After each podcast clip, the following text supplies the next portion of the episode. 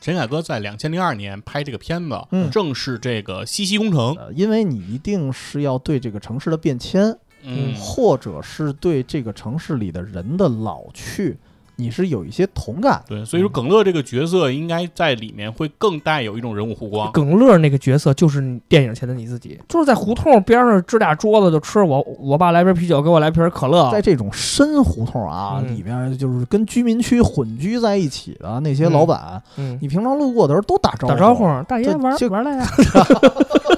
我的天哪！